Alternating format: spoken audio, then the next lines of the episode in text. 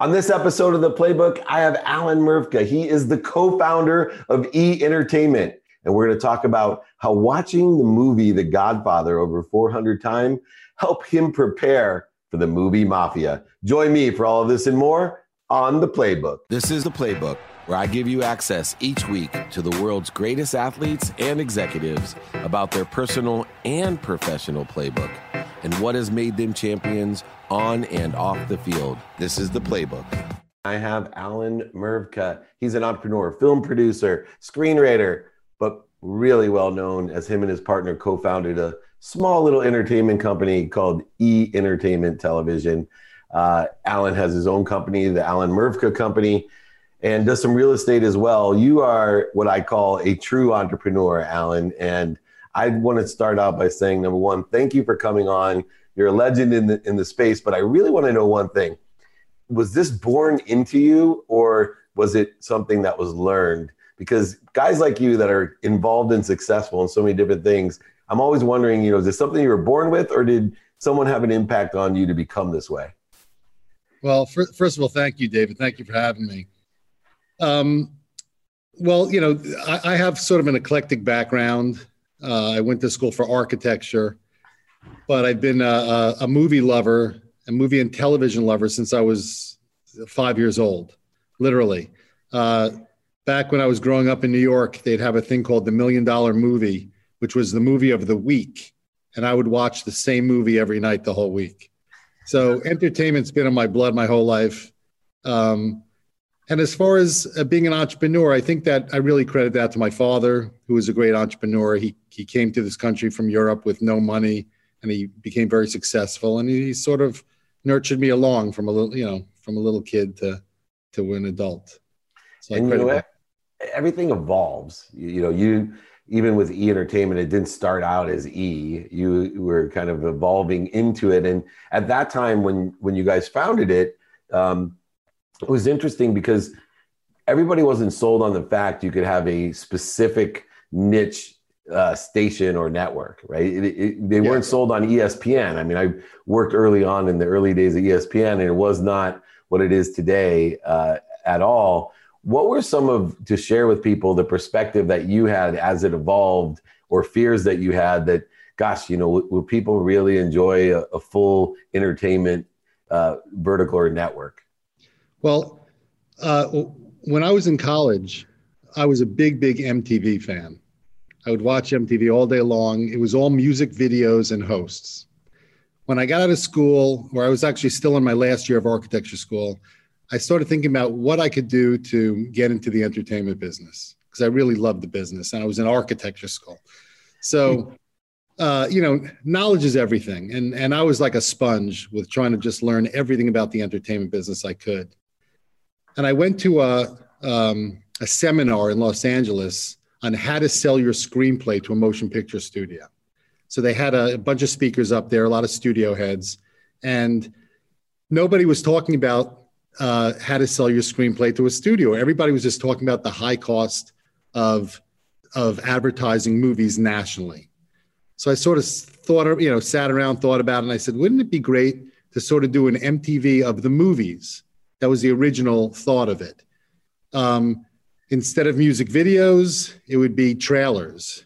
It would still have the VJs, you know, talking about the movies, interviewing the stars, doing behind the scene clips. You know, when movies are made, they spend over $100,000 on what they call an electronic press kit.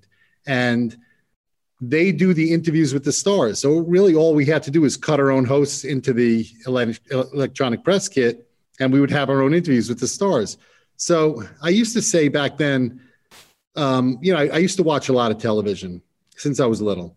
And back in the day when I started this, cable was in its infancy. And cable was just breaking out into what I call narrowcasting. There's broadcasting and narrowcasting. So I used to say that uh, back in the day, I used to say television is like a newspaper. You have headlines and headline news. You had sports and entertain, uh, uh, sports and ESPN. You had weather in the Weather Channel, but you didn't have the entertainment section of that newspaper. So my goal was to start that entertainment section of the newspaper. And back in the day, when I started it, it was it was very difficult to raise money and get it started because uh, most people didn't really understand the cable business. I used to go into my meetings and I'd say, "What cable company do you have?" And they'd say HBO. These are the most you know most experienced uh, in, investment bankers. They'd say I have HBO. I'd say no, HBO's a network. What cable company do you have? They'd say no, I I, I think I have HBO. so we had to we had to teach them cable and then pitch the idea and then pitch why this idea would be a good idea in the future. So, of course, today, cable television is all narrowcasting. You have the golf channel, you have sports, you have weather, you have Playboy, you know, whatever you whatever your niche is, it's all narrowcasted. So uh, the days of broadcasting is sort of is sort of behind us, and narrowcasting is is what's happening now. Yeah, who, so, who'd have ever even thought that it would become so narrow that our own broadcast news would become narrowcasting and to a specific audience, right? That blows my mind. Just real quick, I got to see your reaction to this because you and I are about the same age and uh, early early cable guys, and they first came out with the movie channel and they played a movie, The Duchess and the Dirtwater Fox, like 15 times a day, every day. MTV launched, I think it was Joan Jett right? Put another nickel in. That that video played all day long. And sure. you know, if you were watching the, the, movie of the week every day, were you watching the, the, these movies and these videos all day long as well?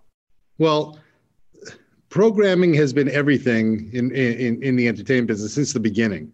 There's always been sort of that little shortage of programming. So when when more movie channels would open up, they were all fighting over the same few movies and when they would get a hold of a mu- movie, they would just show it over and over again. You know, I could, here's movies I've watched. I'm, I'm, a movie buff. I've watched The Godfather over 200 times, right? Best so, movie ever. Right. So th- there are there are movies that you just keep watching over and over again. But there are very specific uh, situations that made those networks. Like MTV, when they when they did the Thriller video with Michael Jackson, that really made MTV. Yeah. You know? um, Good point. The, the the first Iraq War um, uh, Operation Desert Storm made CNN because if you remember, and Wolf Blitzer, CNN and reporter, yeah, but there was a CNN reporter in a hotel room in Baghdad reporting when the first bombs had dropped. So scared everybody shitless. was glued to it. He was scared shitless. I remember that. That's it's yeah. so fun. Now talk about you know 400 times. You know you were talking about the learning curve was very difficult because you had big investment bankers, financial guys, big businessmen who thought that their cable network was HBO, and you were trying to raise money for an entertainment uh, business and platform. And you must have really gotten a lot of rejection, people laughing at you, scoffing at you, making fun of you because they didn't understand what you were actually trying to raise money for. Well, the first thing I did was was get introduced to my then partner, Larry Namer. And Larry uh, put together a business plan, and we thought we needed $7 million to start the network. You need a billion dollars to start a network. That's how off we were. So I spent the next three and a half years with Larry trying to raise $7 million. I went back and forth to Los Angeles every few weeks for three years. The flight attendants knew me going back and forth. Um, I I figure that we got rejected about 400 times. No baloney. We got rejected 400 times. Um, part of that is what kept me going. I always say I'm a spoiled brat, and the more people that say no to me, the more people I say I'll show them. Right? I bet so, your wife. I bet your wife is beautiful. With a yeah. guy that knows how to take rejection like you, I bet she's beautiful. so when when when we um, got rejected 400 times, we kept going. You know, we, we knew it was a great idea. You know, ideas are in the air. And a lot of people said, oh, it's a genius idea. It was a good idea. I'm no genius, but, um, but I knew it was a good idea. Larry knew it was a good idea. And we um, just knew not to let it go. So we just kept going and going and going. Uh, it's a numbers game. The more people you pitch, finally someone will say no. I was on a flight back from Los Angeles uh, and I got upgraded to first class. I sat down. I was, you know, I think I was 27 years old, 26 years old. I sat down next to a guy in a suit and he was reading all entertainment magazines and papers, and he was speed reading through. He had a stack of them. I said, "This guy's probably somebody in the entertainment business. He's in a suit. He's in first class. He's reading the Hollywood Reporter and Variety. I'm going to pitch this guy." I pitched the guy on the flight home, and he said to me, "You know what? This is a great idea." He's like, "Give me 30 days." I'll get you the money. And it won't be a question of whether you can get the money, it'll be a question of whose money you want to take. I said, okay, sounds good. uh, Larry Namer came into New York and we we went around and he took us on a road show down in Wall Street. And one company bit. One company gave us committed two and a half million dollars. You could hardly make a movie for two and a half million dollars. But we got the network on the air for two and a half million. Uh, that same investment banking company then gave us raised us 50 million three months later another 50 million another three months later another 100 million three months later so we raised 200 million dollars in the next nine months uh, after we had proof of concept yeah. you know so we dealt with rejection rejection drove us to work harder uh, and eventually we got it done and you know what's interesting about both I, I always call your larry the other larry legend so you got larry bird and your Larry, uh, because it's just one thing to be successful at a venture and have the consistent, persistent behavior that you and Larry had, but you both continue to be successful with new opportunities. And, you know, I say anybody can be successful once, but to continue to grow and learn like you both have and to mentor so many people, to help so many charities, you know, what are some of the lessons that you learned through that more challenging uh, you know journey that then has allowed you to propel yourself with these new opportunities throughout the last two decades uh, uh, decades as well? Well I, I, like to pride myself in someone who uh, has my finger on the pulse of what's going on you know uh, uh, I, re- I read this thing about warren buffett that he goes into work every day he shuts his door and he reads for three hours he reads newspapers for three hours. Now, that's a guy, obviously, who's enormously successful, but you could learn from that. Um, I could look at a newspaper and I could see opportunity in the newspaper. Uh, you have to look around and, and recognize opportunity and what can be done. Everybody, you know, comes up with ideas, and everyone says, "Wouldn't it be a great idea if they did this or did that?" Well, the the the move is to pursue that idea, and um, I like to see what's going on. You know, I, I, I, like to read a lot about everything. Read as much as you can. Watch as much news and television, you know, intelligent television as you can. And and and ideas and opportunities come out of those things. So um, that's what I've done over the years, and um, that's how I decide what to pursue. I've had a lot of failures. You know, once somebody brought me into a bank to meet the president of the bank. The president wanted to meet me so I sat down in this big boardroom and finally the president came in. She came in, she was very nice. She shook my hand and she said to me, Does everything you touch turn to gold? And I said to myself, She should only know that I've had more failures than successes. So the the the goal is to really, uh, you know, I, I say this. Listen, the best batter in baseball bats 400. Okay, and that's the best batter in baseball. History.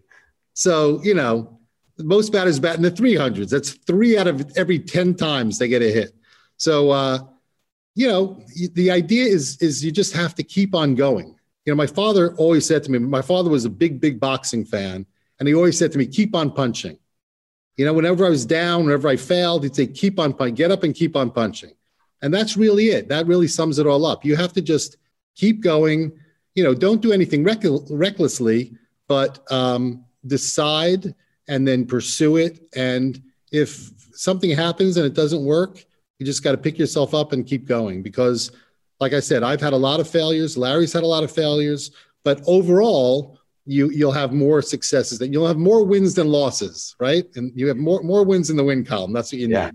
And sometimes, you know, unlike baseball, all we need is one big win, right? You could have a bunch of small little losses. Absolutely. have one big win and you're fine. Uh, just curious, out of the 400 or so people that rejected you, as you had, you know, three more rounds of funding right after your initial proof of concept uh, seed capital, how many of the 400 that rejected you came on board? You, did any of them, or Because usually that's the case, right? Well, we didn't approach those people, and nor did I want those people. Wow.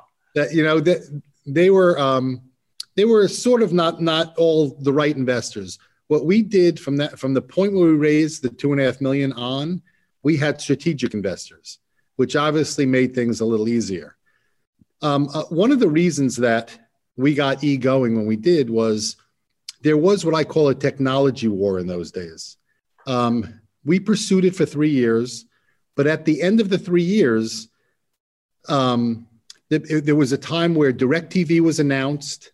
The phone companies announced that they wanted to bring programming to your household. And then there were the cable companies. So the cable companies were worried that if they lose the technology war, if they lost to DirecTV, because nobody knew how it was going to shake out at the time. So if they lost to the phone companies or DirecTV, they're out of business.